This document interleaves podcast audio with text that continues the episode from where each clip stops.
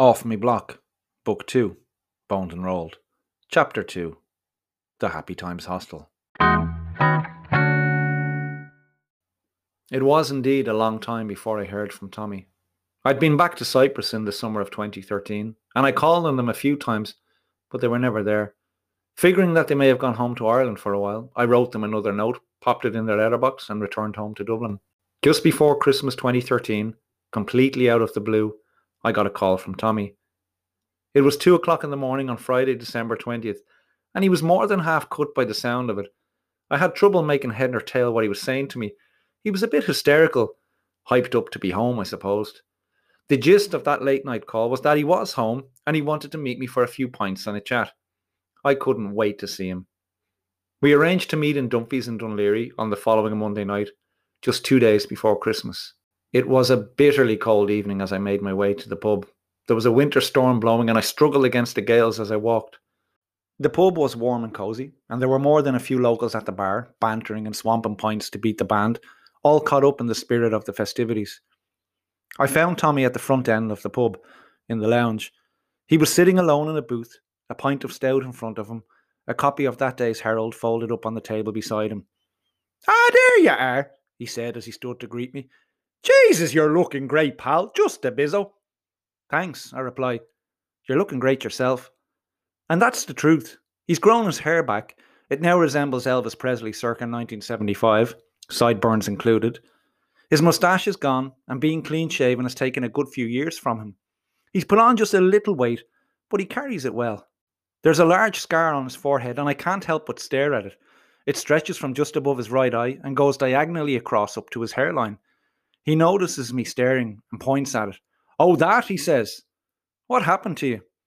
Long story, pal, very long story, he says. I'll get to it in time. Oh, okay. Once again, we banter back and forth with the small talk. Tommy raves about his pint of stout and tells me that there's only so much canned stout a man can bear. He downs his pint with a speed which would do Jimmy No Swallow McGurk proud and shouts one in for both of us. So, how have you been? I ask him. Jesus, come here till I tell you, it's great to be home. The fucking bizzo, oh, so it is. Don't get me wrong, Cyprus is a buzz and all that, but still, it's deadly to be back, and for more than one reason, I can tell you. First of all, the stout over there is fucking muck, and I mean that. It's piss, so it is. You can't get a decent point of draft anywhere, and despite having the few bob, it was fucking killing me to pay a fortune in excise duty every time I had a pallet of the stuff shipped out there. Second of all, I'd a pain in me arse putting me shitty toilet paper in a bucket beside the jacks because the pipes over there can't take it. Jesus, the night I got back, I must have flushed four rolls of the stuff down the bog just for the fucking novelty of it. Don't get me wrong, pal. Cyprus is great and all the fucking bizzo, so it is. But I'm a home board and I can't stay away from the owl sod for too long. Cold, grey, and depressing as it may be, it's home like, always will be, and sure, it's great to be back. Over there is a buzz, mind you. One big holiday, so it is, but you'll probably crack me one in the chops when I say this. But after a while, I'd a pain in me arse with the place.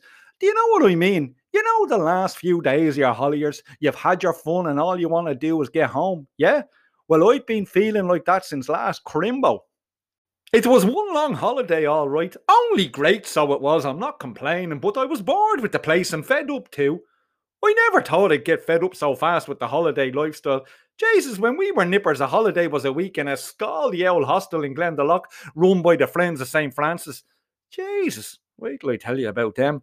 They were a queer shower altogether. You see, St. Francis was our parish church, and the congregation was mostly salt of the earth, working class types like Ronnie, you know, with a few less fortunates thrown in for good measure.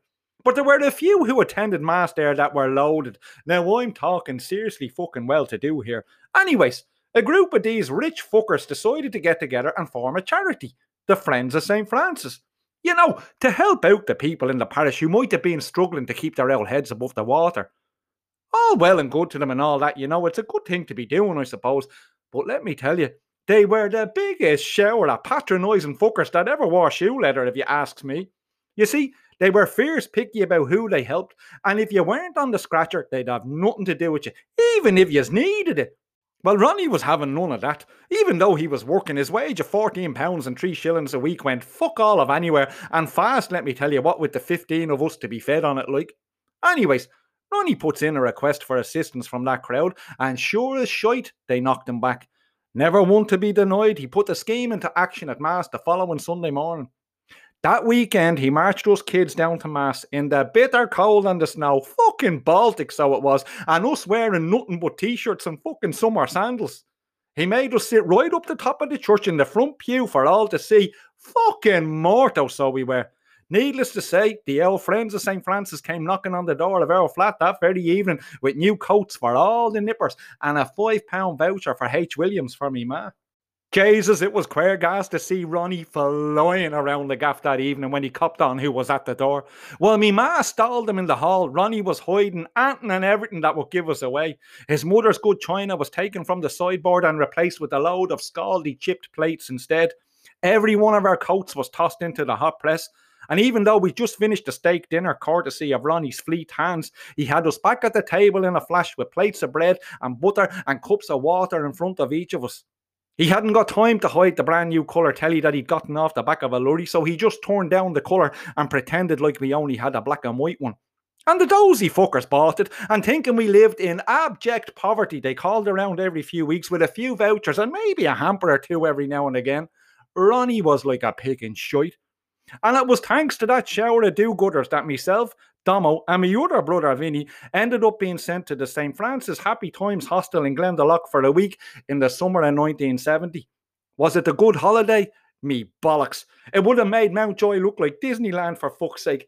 Now, I bleeding didn't well want to go. Screamed blue bloody murder, so I did when my L1 dragged me out onto a coach one Saturday morning in July that year. I was thrown onto my seat and told to shut me wished and be grateful that I was getting a holiday at all. Are you fucking mad or what? I remember thinking. Now, you'd want to see what else was sitting on that bus. Nothing but a shower of the scariest bowsies and no goods I'd ever seen in my life. Christ on a bike, even though the two brothers were with me, I was only petrified. Oh, I still can't watch that old Shawshank Redemption without having flashbacks to that week in the fucking Happy Times hostel. Happy Times Hostel, me hole. It was more like that bait the bollocks out of your borstal. I press the creases out of me bollocks with a steam iron before I go back there, I tells you. We spent a couple of hours on the coach, and Jesus, it was a living nightmare.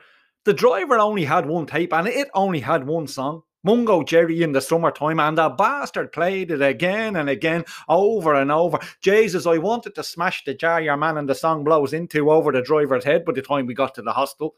When we rolled into Glendalough, or the bell end of nowhere, as Domo called it, I was only delighted to be getting off the bus. Between that fucking song and the stink of the little fucker who'd been sitting beside me, I'd had enough. The little bollock stank to high heaven. Piss, shite, dirty bins, you name it, that poor stinky bastard reeked of it. Me enthusiasm for fresh air and silence evaporated as soon as I clocked eyes on the hostel. It was like the set of a Hammer horror film. I'm telling you now, Bela Lugosi wouldn't have stepped foot in the place. It was the creepiest, scariest building I'd ever seen in my short life and would have made Dracula's castle look like a timeshare in Marbella. Anyways, we were all marched into the courtyard. There was bus loads of young fellas from all over Dublin, and not one of them looked like he wouldn't fucking kill you. I was squeezing Domo's hand as tight as I could for fear of being separated from himself and Vinny.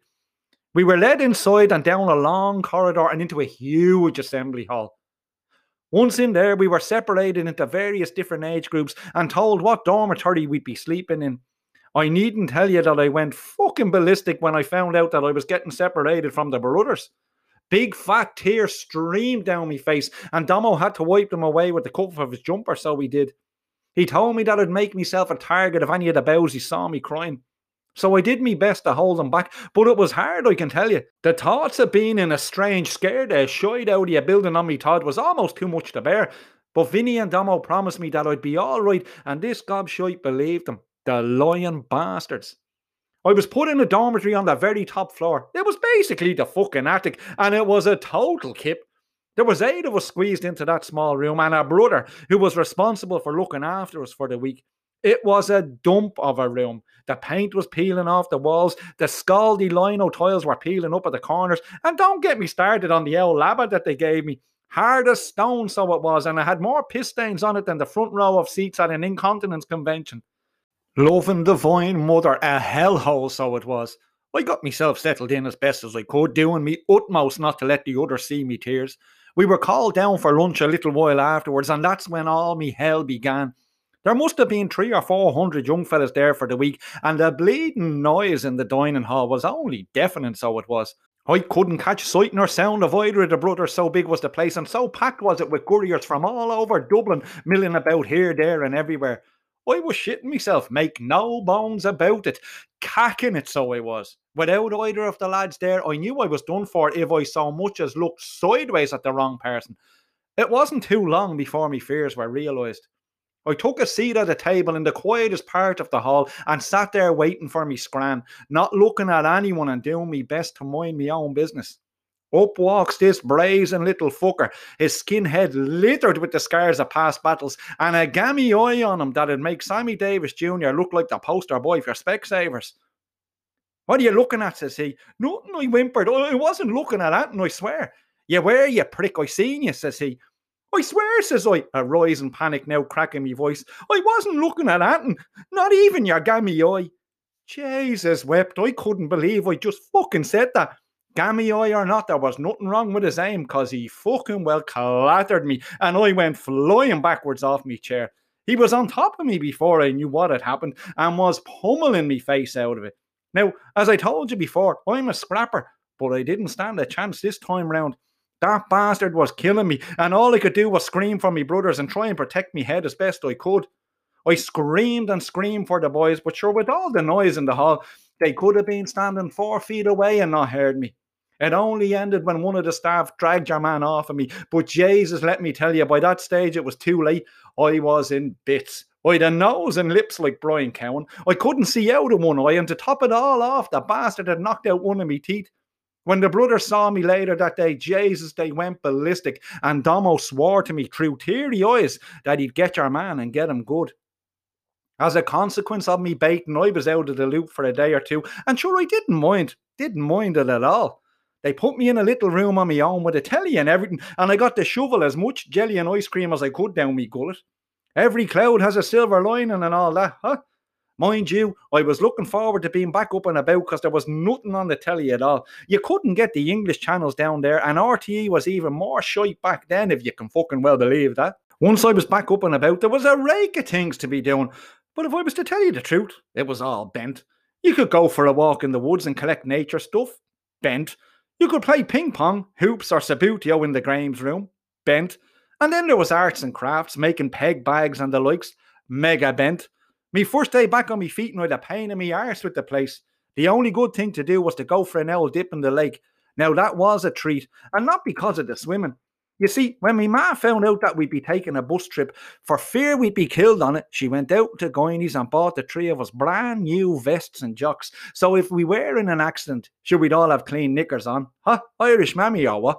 She even got us new swim togs too. I got Spider Man and Roy the Rovers jocks, but my favourite one was a pair of beige white fronts with a brown trim. Made me feel all grown up, so they did. They were only the bizzo, so they were. Me ma even stitched me initials into them and everything so that they wouldn't get mixed up with any of the brothers' ones. So when we went swimming that day, I can't tell you how much it did me heart good to get stripped down to me jocks, not having to worry about skid marks and what have you. I marched around in them like your man Beckham does in that ad on the telly now. Chuffed isn't the word. Anyways, I got into a pair of me brand new swimming trunks and left all me gear in a tiny bundle on the lakeshore and waded out into the water. Jesus suffered in Christ. I'd never felt water that cold in my life. We called it spanner water because it tightened your nuts. I was in for no more than two minutes before the cold sent me scampering back out, fearful for the health of me Mickey.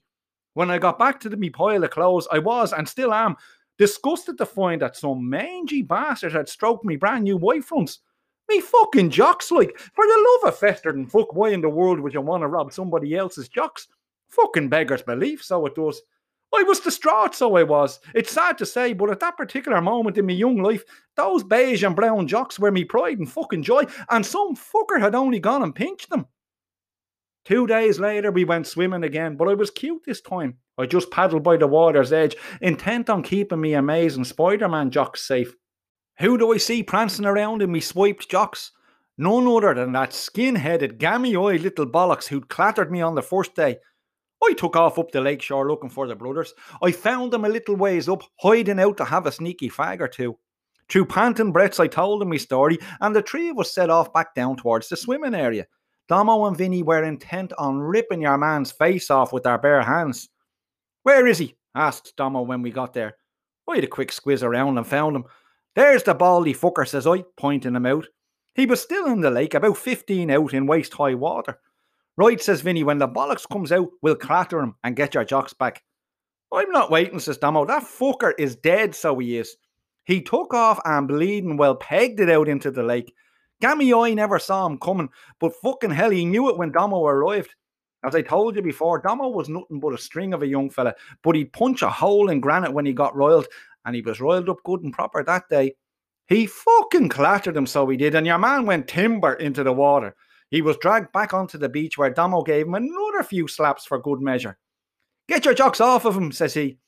Domo says, I, oh, we can't do that for God's sake. I'm going nowhere near him. He can keep them.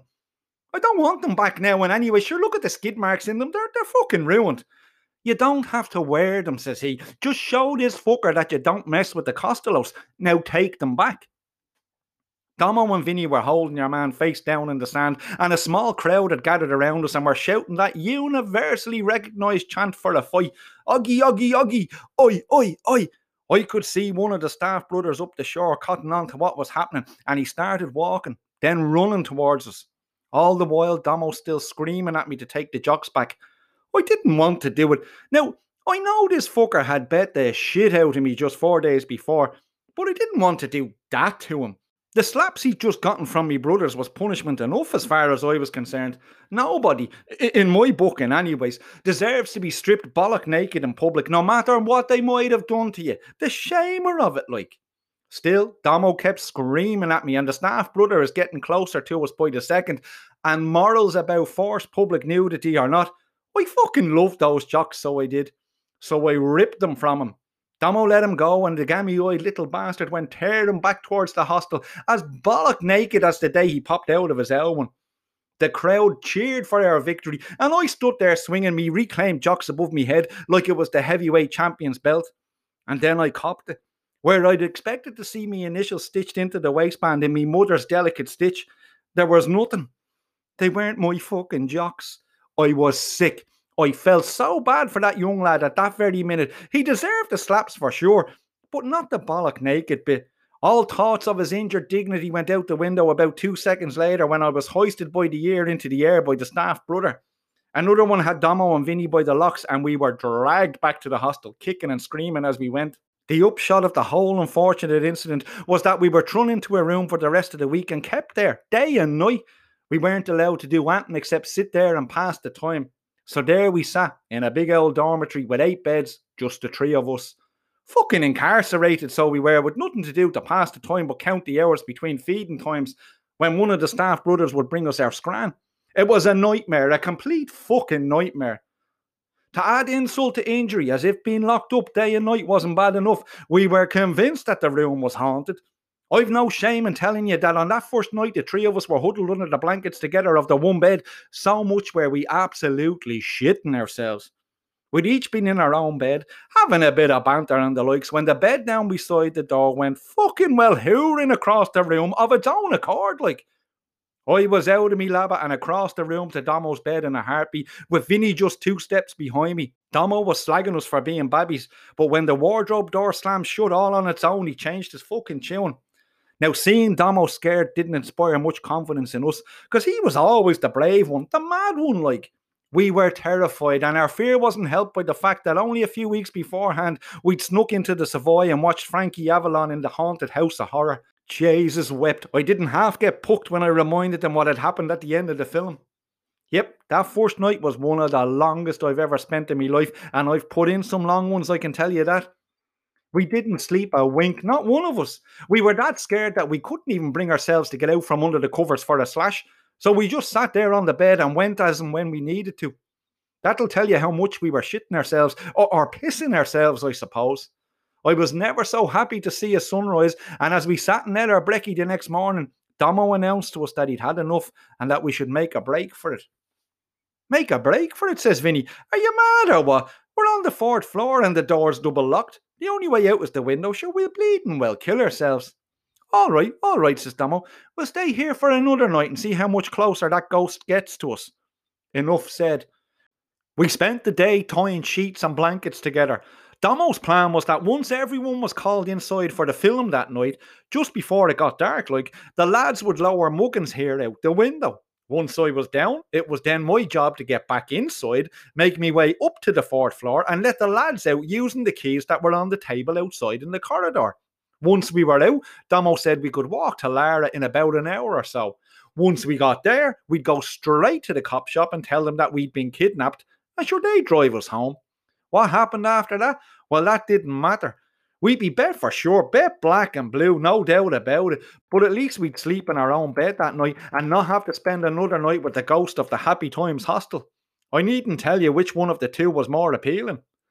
After dinner that night, we packed up our few bits and pieces and waited for it to get dark. We heard the bell to call everyone go off at about quarter to nine, and we waited another few minutes to make sure the coast was clear. Are you sure that's tight enough? says I to Vinny as he tied our sheet rope around me waist. Tight as a nun's knicker, says he. Sure, you'll be grand. Uh, that's easy for you to say, says I. Shut your whinging, Damo pipes up. It has to be you. We're the strongest, you're the lightest. So you see, it has to be you. Now come on, let's get fucking out of here. Climbing out that window was no picnic, and it went against every natural instinct in me body, so it did. Shitting myself, so I was. Loving Jesus when I crawled out onto the window ledge, I nearly collapsed with the fear. I don't want to do what I said as I tried to scramble back inside, but Damo barred me way. You'll be grand, says he. I swear. Vinny, have you got it? Yep, says Vinny.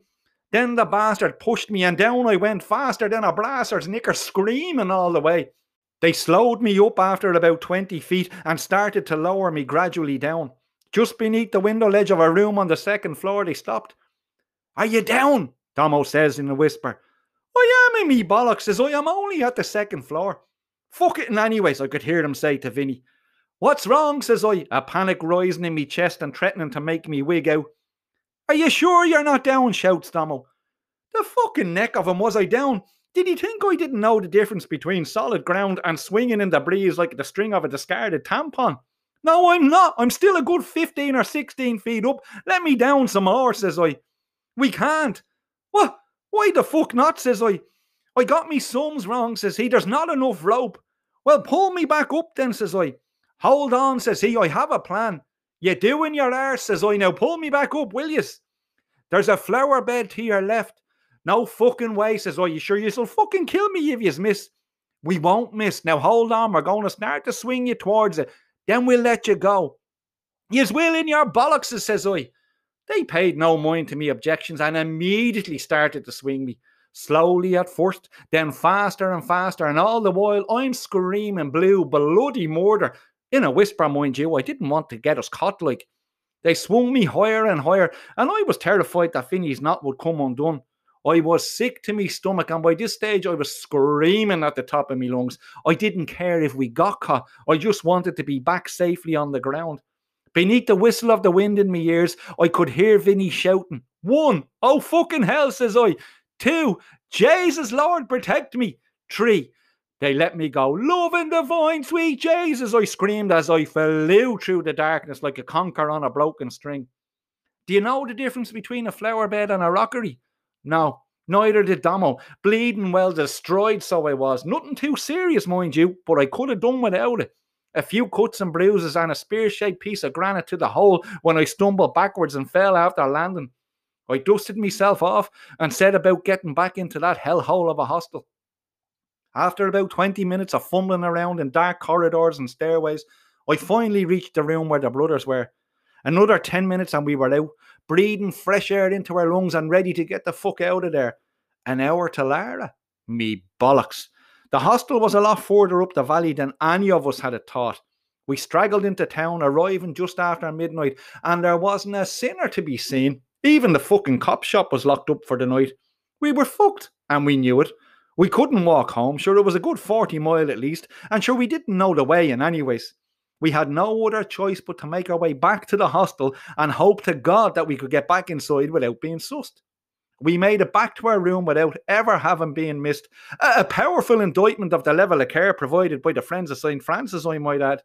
I can't tell you how sick I was when Vinny pointed out that we'd be snared in anyways, because even though we were now relatively safe and sound back in our room, so were the keys to the door. Out that fucking window I went once more, but not before making sure the fuckers added another 30 feet of sheets to our rope.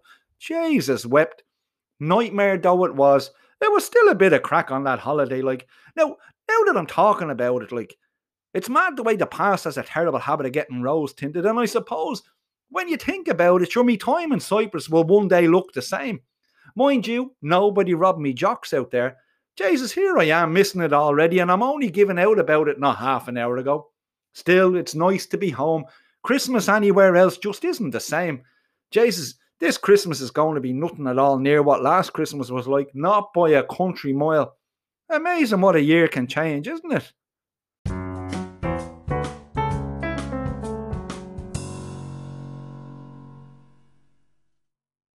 Coming up on the next episode of Off Me Block, Boned and Rolled, Chapter 3 The Giknas.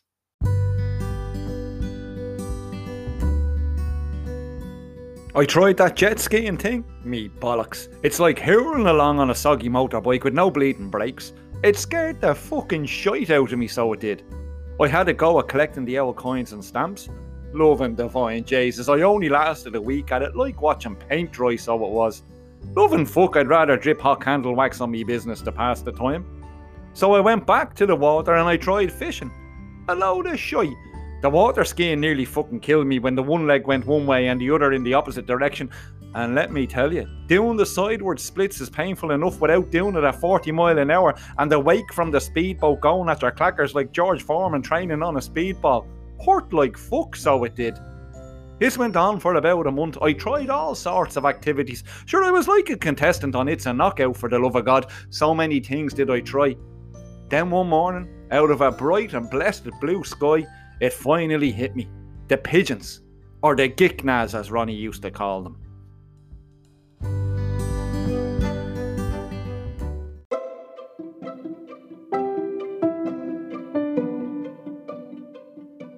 Hello, it's Stephen Duffy here. Welcome back and Happy New Year.